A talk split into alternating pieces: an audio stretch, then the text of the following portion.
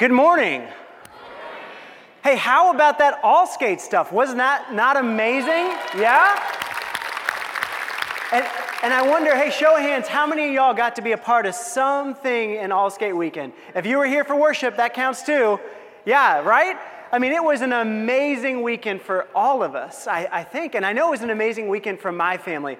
Uh, we got to participate in, in all the different parts, and it was such a fun time for us. On Friday night, my girls and I got dressed up for daddy daughter dance. Um, they looked pretty wonderful. I was also there, um, and, and we had a great time together just going around. They got to hang out with their friends, and I got to hang out with, with some of my friends. And uh, there we are right there before we went out, right? Yeah, they look great, don't they? And um, and we got to dance and we got to connect and we got to eat way too much cotton candy. Um, and it was, it was a blast. And then on Sunday morning, my whole family showed up for Serve Day. I think we got a family picture right there. Um, that's me and my six kids. Uh, and uh, no, and my whole spiritual family was there. You know, um, all six of the kids were there, but our small group was there. So many, so many of you, and it was such a blast to go out and serve. Uh, my family, we tore down from Daddy Daughter Dance. We set up for Joy Prom. And, and when we were done, yeah, Joy Prom. And, uh, and when we were done, we got in our car to drive home and we went down 1792. And as we were leaving, we actually saw in the parking lot of, of one of the restaurants the, the prayer team project. People huddled around, holding hands with their Serve Others shirt on, praying for this community. Ah, man, it just warmed my heart. It was so cool. and then that night for Joy Prom, um, Joy Prom's so much fun because our special needs community gets to go out and have a dance, and it was a great dance, right? Yeah, and, uh, and what I love about it is what we do is we had uh, 83 special guests, VIPs who were there, and they were paired with, with dates, people from leaders in our student ministries or throughout the church who got to escort and dance and make sure that they had an amazing time. My son was one of the dates. I had no idea until I got there. How cool is that, you know? And uh, he's there in this picture wearing a tie around his head. I don't know, kids today. Uh, fashion, I don't get it, um, clearly. And, uh, and, and, then my daughter and I, my daughter and I, we just showed up to be part of the festivities and we got to dance and, and celebrate and just see God at work in our, in our midst. And it was such an amazing time. And then Sunday morning worship for us, Biggie Church was awesome. The worship team, who knew that we could get 100 people on this stage singing at the same time? It was such a cool thing. And really, the whole weekend was just a testimony to God's faithfulness, the way He is transforming this community and bringing about such significant change. And you know, that word transform, transformation, it's kind of a crazy thing. You know, we, we hear it, we, we hear it sometimes, and I think wonder what does real transformation look like? Where do we even see that? Well, fortunately, pop culture has given us a, a few cases of transformation that we can see. I'm sure you guys have thought of some, but maybe, maybe one that you think of is, is Dr. Jekyll. You guys know about Dr. Jekyll, right? He's, he's a doctor. Here he is in a movie poster from the 30s. I, I know he does look a little scary, but trust me, it gets worse because an experiment went south and then he became Mr. Hyde, right? A significant transformation that he went through. And he's not the only transformation we see. Maybe you're into cars and, and you really love souped up, speedy cars like a, like a Camaro. Here's a Chevrolet Camaro. And what, is, what does this car turn into? Turns into, yeah, a Transformer, Bumblebee. There he is. Of course, that car turns into a robot from outer space. That makes sense, I guess. Uh, but you know, Bumblebee himself went through quite the transformation because if you remember the 80s, that's what he looked like. So his working out has paid off finally, you know. Um, and that's not the only transformation that you see. Maybe you're a Disney Channel fan and you remember Miley Stewart. That was the, the character's name on the show. Trust me, I got it right. And Miley Stewart, by day, mild mannered teenager, but by night, the sensation, Hannah Montana, right? You know, that's a pretty big transformation. And of course, superhero culture is full of transformations that people go through. I mean, you could think about, maybe you think about Diana. Diana, seen here sporting quite the fancy hat, uh, archaeologist in her, her day job, but when the world needs saving, who does she turn into? Wonder Woman, right? And then my very favorite superhero transformation of all is what happens to Mark Ruffalo. I know that's not his alter ego's name, Bruce Banner. I know, I know. But really, when we watch these movies at this point, we're just watching Mark Ruffalo. He's just acting like himself. That's really what's happening. And who does he turn into? The Hulk. There he is with the Avengers assembled. you know, transformation, it, it's fitting that the examples of transformation that we have are all fictional. Because have you ever tried to engineer your own real lasting transformation? It just doesn't work. I mean, I've been smitten by this idea of superhero uniforms. I wear the same thing every day, and yet I have not, after six years, manifested any superpowers. I have tried, it does not work. We cannot bring about our own transformation, can we? Can we? You know, we've been in this series about John learning about transformation, and, and one of the things that I've realized is that, you know, actually, I have gone through a transformation before. Got me thinking, and I remembered a time years back when, when Northland had a pretty unique opportunity. See, the, the country of Namibia is in southern Africa, and they were in the midst of this, this crisis, really AIDS and HIV. They had one of the highest infection rates in the entire world. And a lot of it was born out of a lack of, of knowledge. People didn't know how you got the disease, how you could tell if you had it, what to do if you had it. And so it was a country in crisis. And some people who lived in Namibia developed this curriculum where they would go in to, to teach students. And they went to the government and said, We would love to bring people in, no cost to you. All we ask is that you also let us preach the gospel and the government was in such a bad place, they said, Yeah, absolutely. We would love for you to come and, and, do that. So they called some of their friends, pastors here at Northland, actually, and said, Hey, we need 300 people. 300 people to come from, from where you are to come to Namibia and, and do this. And so we kind of said, Hey, who could go? And, and 300 people raised their hands. I was one of them. I got to lead a team of high school and college students, and we went to Namibia for two weeks and got to go into the schools and teach kids about AIDS and HIV and also preach the gospel of Jesus.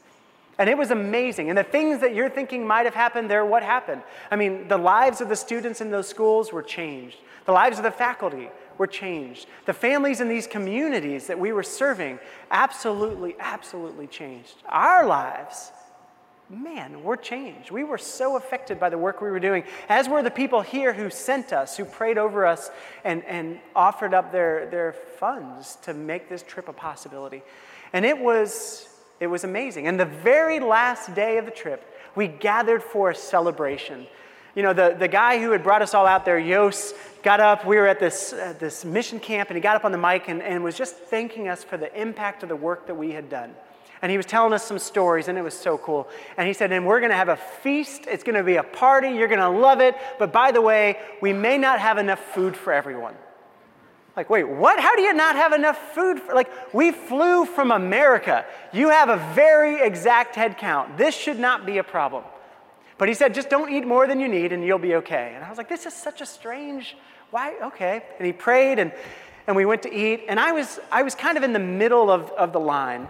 But I started thinking about not having enough food. And I was like, you know, it's just one meal. I, I'll be okay. So I decided I'd move to the back make sure everybody else got their food first. So I kind of go conversation by conversation, just working my way back the line until I get to the back. And as it was happening, I noticed somebody else doing the same thing. And now I'm at the very back of the line, standing next to her. And I turned and said, Hello. She probably said hello back. Her name was Jen. We got to talking, and, and I discovered a few things. First, she and I had the same taste in music. One of us, maybe both of us, were wearing band t shirts, and we talked about music a lot. And um, I also found out she lived in, in St. Pete. So, as interesting as she might have been, that's a two hour drive away. She was not that interesting. I don't want to drive. And so uh, I decided that, man, that's a, it's a bummer that we had such a great connection because I will never see her again. And we got on a plane the next day to fly back home. But first, we had a, a layover in Germany 12 hours, really, a lot of time to kill. So I decided that I would go into a, a bookstore and I would, I would look at some of the, the cool art, design, photography magazines. Those were passions of mine. And so I'm, I'm leafing through and I pick one up and I'm like, oh man, look at this. This is so cool. And I turn to my right, and guess who was right next to me in the bookstore? It was Jen standing right there again. I was like, oh, hello again. And we started talking. It turns out she loved photography too. She had her own dark room. And we had a lot of things, more things in common. And we kept talking. I did manage to confirm she still lived in St. Pete, had not moved since our previous conversation. That was still very inconvenient. And so, again, I was like, man, we had just hit it off. But two hours. It's a lot. So I went back to America. So did she, St. Pete. Winter Park. Not going to happen, right? A couple days later, I went to go see a concert, and not just any concert. I went to the Warp Tour. A full day of sweaty fun and punk rock music, and it's all outside in the middle of the summer because Florida, I guess. And, uh, and while I was there listening to an Irish punk rock band play, guess who walked up? It was Jen again. And now I have run into her over three different continents in less than a week. And I'm like, well, gosh, what in the world is going on here? And we hung out the whole rest of the day and had so much fun, so much connection. And at the end of the day, we swapped numbers, and I'm still like two hours, but I don't know. Sure, let's change, uh, we'll exchange numbers. We'll see, but probably not going to go anywhere. And then a week later, guess who calls me? Jen called because she was in town to meet with the team she had gone to Namibia with, to have dinner and just catch up on what their trip had been like and what the reentry problem or experience had been like. And now we're talking on the phone, and she says, Hey, I'm in town for the dinner. I'm, I'm going to be here for one more night. Anything fun going on? Well, it turned out there was. See, there was this strange, bizarre event happening in Orlando on the night that she was free. It was this sort of niche underground wrestling happening at a bar in downtown Orlando. And I know you're thinking, please don't tell me you asked her to go, but I did. I happened to have tickets, and it was so sold out, and everybody was talking about it. Everybody wanted tickets, and I was so proud. And it's not, I'm not a wrestling guy. I mean, it's cool if you are, and this was not normal wrestling. It was really strange. And, uh, and so I said, Hey, you want to go to this wrestling thing with me? And she was like, I guess, sure. And, uh, and so we went out, got this great dinner at this vegan restaurant. Things were going great. And then we go get in line to get into this event, and people are trying to buy tickets. I mean, people are like, everybody wants to go. Lines all the way around the street, around the block. And we get in, and I realize immediately I have made a serious mistake because I don't know what I was thinking. People are like hitting each other in the face with blocks of wood, and there is blood everywhere. And guess what? They were not talking kindly to each other. No, they may have used some bad words that were very inappropriate. And, and especially the way they were talking to the few women who were there. Jen is 5'3, so I, I was like hiding her from them, and we are figuring out how can we leave because I have clearly not done my research here. And so we left pretty quickly. And instead, we went to the Grand Bohemian, the hotel downtown. There's a piano bar downtown. It's a far cry from, from this wrestling event, very nice and prestigious and upscale. And we had an amazing time. We spent the whole night until the wee hours walking around, talking and talking and talking and talking. And it was an incredible first date. So good of a first date that we decided we would go on a second date. And it was worth it. I drove out to St. Pete um, that time. And then we had a third date and a fourth date and a bunch of dates. And then before I knew it, I was getting down on one knee and asking her to marry me which we just celebrated the anniversary of this last Tuesday. And then suddenly, yeah. And then we got married. It got even better.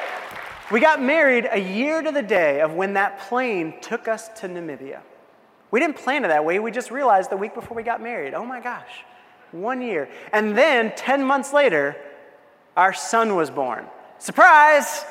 You know, that was quite the shock. And what's crazy is that in what felt like the blink of an eye, everything about my life had changed. Where I spent my time, where I invested my life, who I was with, where I lived, everything changed. And it didn't change because I, set out with a great plan. And it didn't change because of anything I did. It changed because I had found someone worth rearranging my life around. You know, we've been in this series going through John. And Pastor Matt's been leading us through. It's called Awaken, and we've learned what it means to follow the light of the world, Jesus, and what happens when our hearts and lives awaken to the work of Jesus. And we experience what it means to really, truly be fully alive. And we've been going through the prologue of, of the book of John that the Apostle John has written. And this week we really dive into the story the story of John the Baptist I'm going to read this to you now. It's also printed in your worship guide if you want to read along or right here in the screen. We're going to look at John 1 19 through 28. And let me read this word to us. This was John's testimony when the Jewish leaders sent priests and temple assistants from Jerusalem to ask John, Who are you? He came right out and said, I'm not the Messiah. Well, then, who are you? They asked, Are you Elijah? No. he replied. Are you the prophet that we're expecting? No. Then who are you? We need an answer for those who sent us. What do you have to say about yourself? John replied in the words of the prophet Isaiah I am a voice shouting in the wilderness, clear the way for the Lord's coming. Then the Pharisees who'd been sent asked him, If you're not the Messiah or Elijah or the prophet, what right do you have to baptize? John told them, I baptize with water, but right here in this crowd is someone you do not recognize. Though his ministry follows mine, I'm not even worthy to be his slave and untie the straps of his sandal. This encounter took place in Bethany, an area east of the Jordan River where John was baptizing. I mean, this is quite an exchange that we see here, right? And do you see what's happening? Well, let me give you a little bit more context on John the Baptist first. John the Baptist, most of us encounter him at the beginning of our lives in the story of the Nativity. His mom, Elizabeth, was a relative of Mary's. And before Jesus was born, an angel appeared to his dad, Zechariah, and, and told him that even though Zechariah and Elizabeth had no children, couldn't have any children, were too old to have children, that they were going to have a kid. So John was born before Jesus. He was the miracle baby. And his dad had this prophetic pronouncement about him that he would be a forerunner to Jesus and that he would live in the wilderness until his ministry started. So, John, people knew John was a miracle baby. People knew this about him.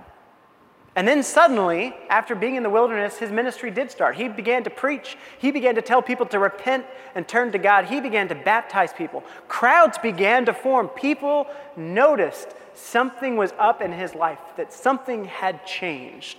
And that is the reason that these Pharisees showed up. And what did they ask? Three times they asked the same question Who are you? Who are you? Who are you?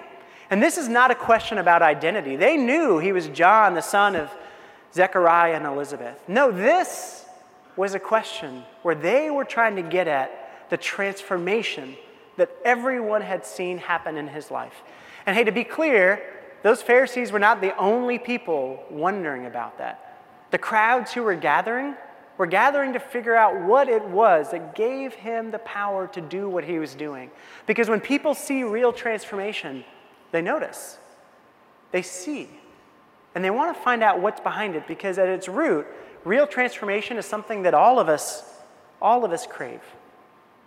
And you know, we can actually find the answer to that who are you question. To the question of what led to the transformation, all we need to do is look back just a few verses beforehand. Because the apostle John tells us tells us what led to the transformation in John the Baptist. And here's what he wrote about John the Baptist that John himself was not the light, he was simply a witness to tell about the light. You guys know that word, right? Witness? You know that word. Usually, witness is a word that we hear in the context of a, of a trial. Someone saw something somewhere, and they're called forth to give their account so that the judge and the jury can hear it and consider it evidence that they need to consider. But the biblical meaning of, of witness is, is bigger than that, it's fuller than that. And the easiest way to see that is for us to look at the actual word that John wrote here. We translate it into witness, but the word that he wrote in Greek helps us understand this passage more fully. And so here we see he was simply a witness to tell about the light. But if we drop the Greek word in for witness, we see that he was simply a martyreo to tell about the light. A martyreo. Now, martyreo is a fascinating word. You may have already heard what's in there. It's where we get the word witness from. But if you go back into ancient Greek, what led us to the word martyreo is actually the word martyr, which is where we get the word martyr from. So both witness and martyr have the same word at their root. And if you actually go read in these Bible dictionaries, when, when you look up the word witness, they'll tell you it means yes, witness in a legal and an ethical sense, but it also has as a second meaning martyr, which is crazy because we think of these as very different words. But when we really examine what's going on here, I think we'll see more fully what they both mean and how, how they overlap. How they overlap. So, what's a martyr? I mean, usually when we think of a martyr, we think of someone who has died for their faith, someone who believed in Jesus so firmly that when they were persecuted, when they were prosecuted, when they were punished, and they were put to pain to the point of death, their faith didn't waver. And I get that we emphasize the dying part when it comes to martyrdom, because someone who has that strong a faith, someone who goes through those sort of trials and tribulations, we should hold in esteem. We should revere them. We should honor the sacrifice they have made. It is no small thing, right? It's a big deal when we, when we hear about these martyrs. But I think even for those martyrs, the point for them was not, was not the death. In fact, I think we can see this. Think about the famous Jim Elliot quote. Jim Elliot was a 20th century evangelist. He spent years preparing to go reach out and preach the gospel to uh, people who were in the Americas. And when he went there, they actually killed him. He died a martyr. And very famously, Jim Elliot said, He is no fool who gives what he cannot keep to gain what he cannot lose. See, for Jim Elliot, the point in all this was not death, the point was actually life, real life. He experienced a transformation in his life that he was compelled to share with others, and he was willing to arrange everything around. And that is the case not just with Jim Elliot, but with other martyrs John the Baptist, Matthew, Mark, Stephen, people in the Bible we can see who did die for their faith, and all sorts of people we can see who died because of what they lived for. Because their very lives were living testimonies to the goodness and the power and the transformation that Jesus brings about. Those people arranged every part of their lives as best as they could around the gospel. And they did that with life and with joy. And you know, this is not just a fuller way for us to understand what it means to be a martyr. It's actually a fuller way for us to understand what it means to be a witness. Because, you know, the truth of the matter is, being a witness is more than just seeing Jesus, right? To paraphrase Jim Elliot here, is to see Jesus and then to respond by rearranging our entire lives around him which is a big deal because you know what? Being a witness is not an uncommon experience. Bearing witness is something that we do every single day of our lives, pretty much every moment. I mean, maybe we're bearing witness to Jesus, but there's a lot of other things that we bear witness to also, right? Other pursuits, powers that we vest in. Maybe, maybe in moments, uh, your life might be a witness to the, to the power of fame or to the pursuit of beauty or of accolades or achievements or of power itself, or, or maybe, maybe it's to the power of wealth, the power of greed. Uh, you guys are familiar with Ebenezer Scrooge, right? Ebenezer Scrooge, here's a picture of him from my favorite version of A Christmas Carol, Mickey's Christmas Carol. It's the best version of all. Um, maybe the book is a close second. Uh, but here he is, and Ebenezer Scrooge's entire life is revealed in these series of visits he had by these ghosts of Christmas. We see when he visits with the ghost of Christmas past who he was and how he became more and more obsessed with wealth and money. Here he is stealing a lump of coal from Mickey. I mean, come on, really? And, and then we see him when he visits with the ghost of Christmas future. And where is he then? He's alone, he's dead and no one cares. No one loved him, no one was with him. And he died in misery. And the power of his witness to the power of greed was so strong that it saved him in that story. It saved him. But it's a reminder that all of us are always bearing testimony to the things that we pursue.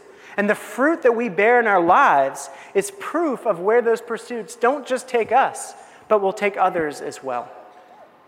So that means that our testimony is going to be to our own power or, or to what Jesus tells us. In Acts 1 8, Jesus says this. It's one of the last things he said. But you will receive power when the Holy Spirit has come upon you. And you shall be my witnesses, both in Jerusalem and in all Judea and Samaria, and even to the remotest parts of the earth.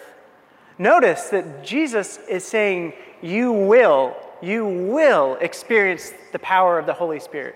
If we follow him to all of his followers, we will experience that power and we will be witnesses. Jesus did not come along and say, Hey, followers, I'm so glad you're with me. Let me give you a couple of options for what comes next. If you'd like, I've got some Holy Spirit power. If you would like to receive and experience that, press button A. Another option for you. You could be my witness if you want. Just press button B and I will let that happen. No, he is not saying that at all. He is actually telling us that when we follow him, there are some certainties. This is a prophetic word about our future, about your future, that Jesus is telling them back then and telling us right now. That simply by following him, we will experience the power of the Holy Spirit. And when we do, I think as a cause and effect, when we experience the power of the Spirit, we will be transformed, and that transformation will turn us into witnesses for the power of God. Witnesses. This is a prophetic word that is true about us right now. And you know, we can actually see this expanded on in Galatians 5 as well. You guys familiar with Galatians 5? There's this great passage about the fruit of the Spirit in there that people love, right? I've seen it on t shirts and keychains. We moved into my house, and about a year into it, we realized that our wallpaper in the kitchen has the fruit of the Spirit running along right there by the dishes. Like, oh, that's kind of nice. You know, the Bible is in my house every time I walk into my kitchen. And it's a popular verse because it's really pretty wonderful what it has to say. Let me, let me read this to you. You can see it here Galatians 5 22 and 23. But the Holy Spirit produces not sometimes, not occasionally, produces this kind of fruit in our lives love, joy, peace, patience, kindness, goodness, faithfulness, gentleness, and self control. There is no law against these things.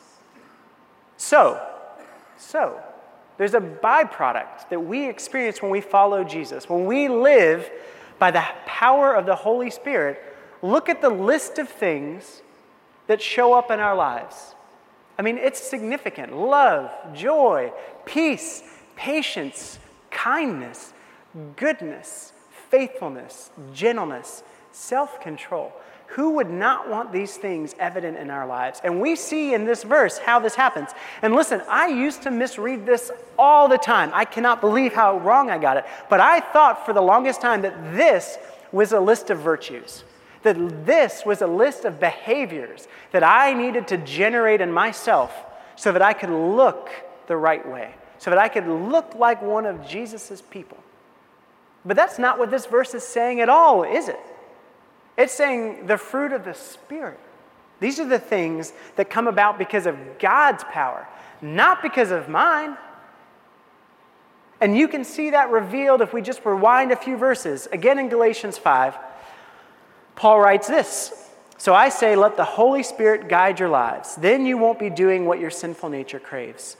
And so we have seen the power of the Holy Spirit brings about that list of changes in our life. But now we see what Paul is saying that there's actually one other way you can live. Paul is saying, power of the Spirit or your own power. There's no third option, and you got to pick one.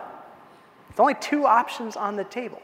And so now we've seen if you go with the power of God, what happens in our lives, wouldn't it be great and helpful and useful if they also told us what happens if we live by our own power?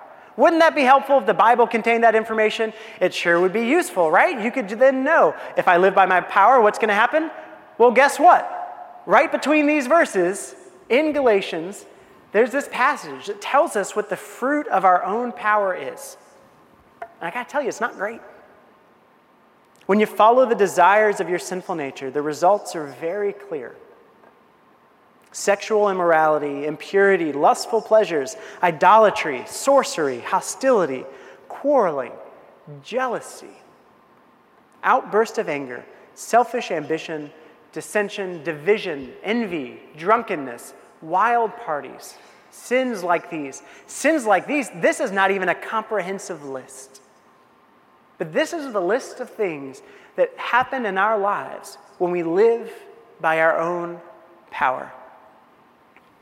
I mean, look at this list again, side by side. When we live by the power of the Holy Spirit, or when we live by our own power. And this is not a comparison of virtues and vices.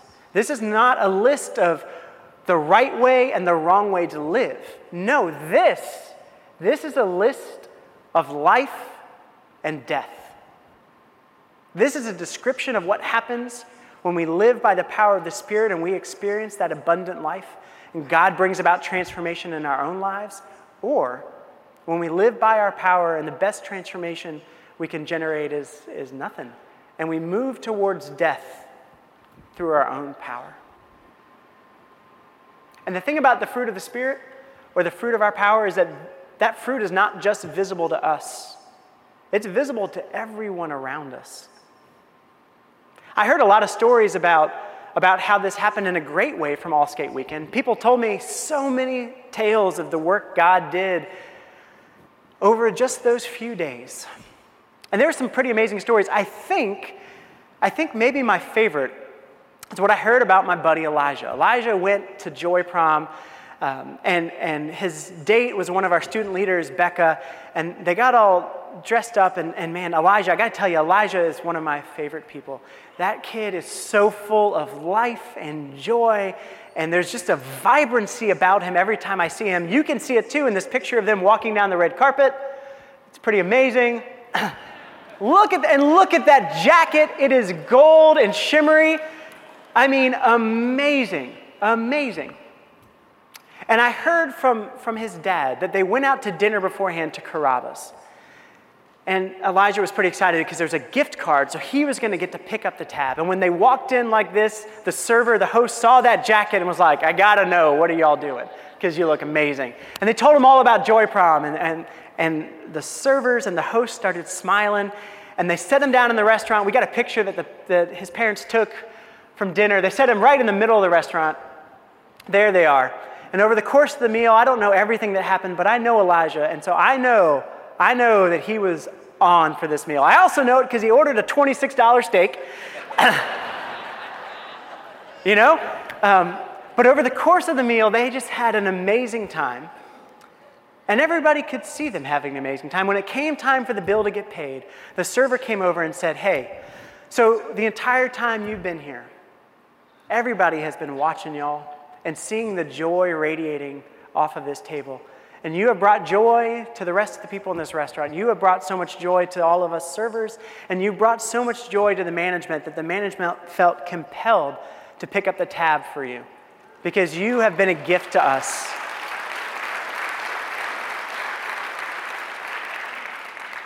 Because the joy that they had in their lives was unmissable. And Elijah and Becca both loved Jesus. And that is not a joy that they generate on their own. That is a joy that comes through the transformation that Jesus has brought about in their lives. The kind of change that no one can miss. That people are absolutely compelled to witness, to see, and to respond to, like the management of that Carrabba's. I mean, just being in a restaurant, people couldn't miss what was happening right there in their midst. And when they got up and walked out of that, Every eye in that restaurant was on them, and every face was smiling because of the joy that they gifted to everyone else. You know,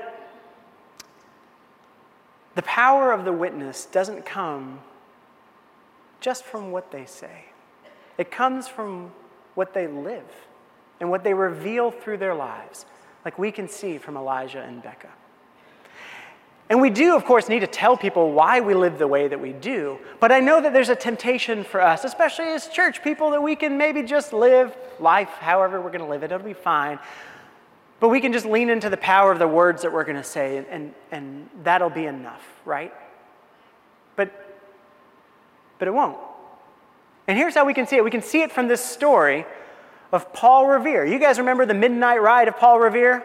Right? Kind of a famous guy. Got a picture of him right here. Little known fact uh, Paul Revere looks just like Jack Black, which is crazy. I mean, like, what? I kind of think Jack Black has put all his money into pranking the entire world through the internet here. Um, I don't know. So, Paul Revere was a silversmith, in the Boston area, and during the Revolutionary War, he carried messages by horseback, sometimes even important secret documents. And he reorganized his entire life around helping the fight against the British. And one night, one night, they summoned him because of an especially important message to carry. See, the British had a really significant sneak attack that they had just sent out boats up the river. They were going to attack the, the Massachusetts countryside in this um, Middlesex county. And it was a big deal a lot of boats, a lot of forces, and they needed people to go send a warning. So Paul Revere was, was commissioned to ride and send warning through all of these different towns and villages. And he did, and, and it's commemorated in this poem that, that Henry Wadsworth Longfellow wrote called Paul Revere's Ride, perhaps the reason that he is famous now. And let me read to you part of this story. So through the night rode Paul Revere, and so through the night went his cry of alarm to every Middlesex village and farm, a cry of defiance and not of fear, a voice in the darkness, a knock at the door, and a word that shall echo forevermore. The British are coming. The British are coming. But here's the thing about the story that's so crazy to me Paul Revere was not the only writer who was sent out that night. There was another writer, William Dawes. And William Dawes was summoned right when Paul Revere was summoned. And they were both entrusted with the same message. They were both sent to warn people who would be affected in the same way. They both had very fast horses. And yet, we don't know anything about William Dawes. We don't have poems about him. We don't regale people with stories about him the way we do Paul Revere. Why is that? Well, I can tell you why. I can tell you why because of what happened when Paul Revere got to Lexington. He'd already gone through village after village and raised the alarm. But when he got to Lexington, it was three in the morning. And remember, there's a war happening. And he came into the public square and he tried to gain entrance into the pub where everybody was, and the door was locked, and they wouldn't let him in. And he cries out, The British are coming. And do you know what they told him? They told him to pipe down, to shut up. He was making too much noise. Too much noise. He's carrying the most important message of their lives. Until, until somebody heard him. John Hancock, you guys remember him? Giant signature on the Declaration of Independence? He was in that public house and he recognized Paul Revere's voice. And here's what he said He said, Come in, Revere. We're not afraid of you. See, John Hancock and all the leaders in these other towns and villages that Paul Revere rode through, they knew Paul Revere. They knew the way he had reorganized and rearranged his life. They knew who he was. They knew what he stood for. And when he came riding in for a message, they were ready. William Dawes Nobody knew William Dawes. And when he showed up, never mind the fact that what he had to say was true and important, no one listened. But people listened to Paul Revere because they listened to his life. They believed his word, they believed his life, and when he showed up in the middle of the night, they were ready to receive what it was that he had to say.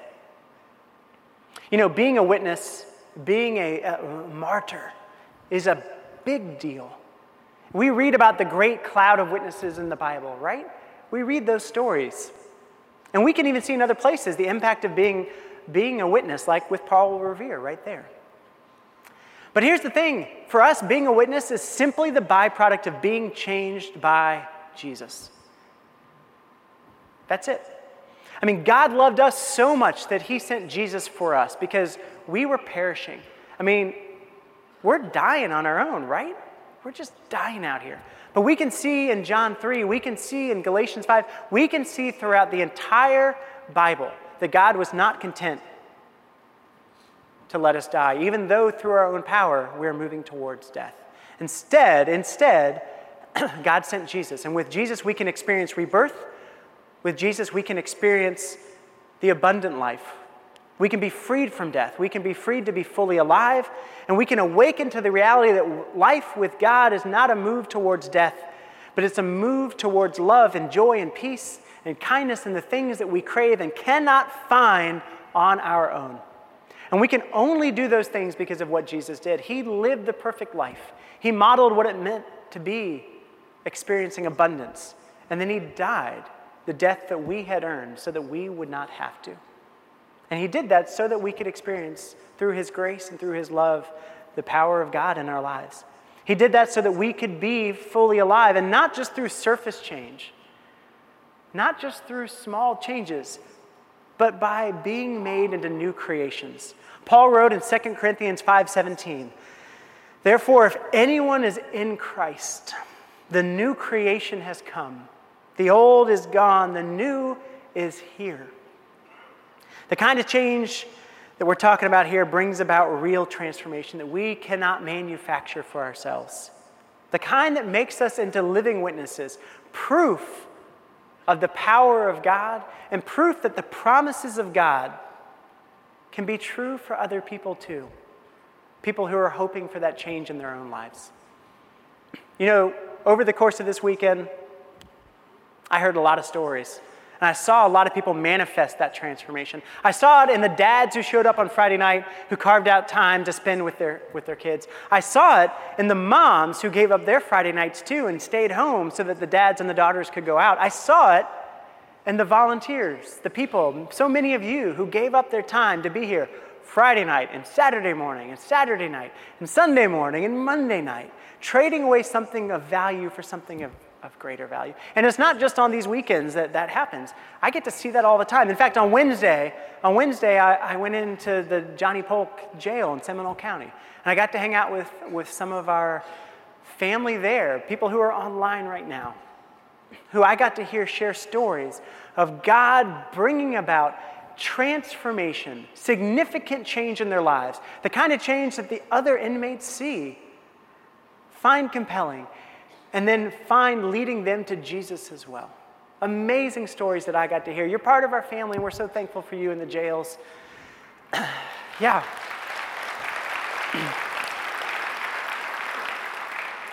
and you know, the truth of the gospel is that everyone who follows Jesus will experience that transformation. Everyone who rearranges their life will experience that life from death change that we're talking about, and everyone who does will be made a witness to the power and to the goodness and to the grace of God through the, the way that the Holy Spirit brings about maturing fruit in our lives. So, friends, if that's you, be sure to tell those stories. Share the stories of what God is doing in your life so that the people who are seeing you, and be sure there are people watching, the people who see the transformation that is happening, so that they can know why you've been changed so that they can know who the God is bringing about that redemption in your life, so that they can meet Him as well and experience that same change. And listen, if you have not really started to follow Jesus yet, if you have not rearranged your life around Him, there has never been a better time than right now to do that. There's never been a better day than today to start, and never been a better place because you are surrounded by people who would love to help. And here's all it takes you submit your life to Jesus. You follow him with everything. You follow him in, in your friendships, in your marriage, in your work, in your everyday going about life doings. And everything that you've got, you follow him. And you do that with other people. And if you don't have other people, we've got some in this room. They wear the orange lanyards. They're connecting. They'd love to take some of those first steps with you. Maybe, though, you already have someone in your life that you have seen changed that you could just call and say, Hey, I want that change for myself too. I want to experience that transformation, that power of God. Would you walk with me? I, I know that they would. And if you need a first place to go, if you're not sure a practical first step, We've even got one for you. We do a class called Belong and Grow. The whole point of it is to help you understand what it means to belong to the family of God, how to grow in the Spirit. You've already heard some of those answers, but come discover with us what that looks like. Walk with us. It's a small class that meets in the hub after the 11 o'clock service, starting next Sunday for four weeks. We'll even give you lunch. We'll make it that much fun. And whether you want to go because this is the first time you've thought about following Jesus, or whether you want to go because you've never really fully arranged your life around Him, we'd love to have you. I'll be there. It'll be a great time. And we can discover what it means to follow Jesus together and to rearrange our lives together. So follow us as we follow Jesus. It's what it means to be a church family, right? And the reason this matters is because I know with utter certainty that every person in this room one day, one day will die. But what would it look like if first every one of us lived, truly lived, truly loved? How would it change the world? How would it change our community and our families if we were those people unleashed to live the abundant life that we were made for, unleashed to live in the power of the gospel, the power of Jesus, and the power of the Holy Spirit? What would it look like? Let's find out. Let's find out together, right? Let's shout out our praises to God. Let's sing songs of worship. And let's swap those stories as we walk through and find ourselves changed. Let's rearrange our lives together around Jesus. And let's see what he does in our families and in our communities. And let's see together how he changes the entire world because of this spiritual family. In just a minute, we're going to sing a song called Let's Do It Again. And the beginning of the song, we're going to stay seated. You can sing along, of course, but I want you to reflect as we sing on the transformative work that Jesus has already done in your life. I want you to sit and listen as God reveals to you the changes He's brought about, and even the changes you're in the middle of right now. And as you sit there and think on that, if God is calling you to some big change, be listening and be ready to take some of those first steps. And then let's join together and sing as we worship our great God for what He's done. Pray with me now before we sing.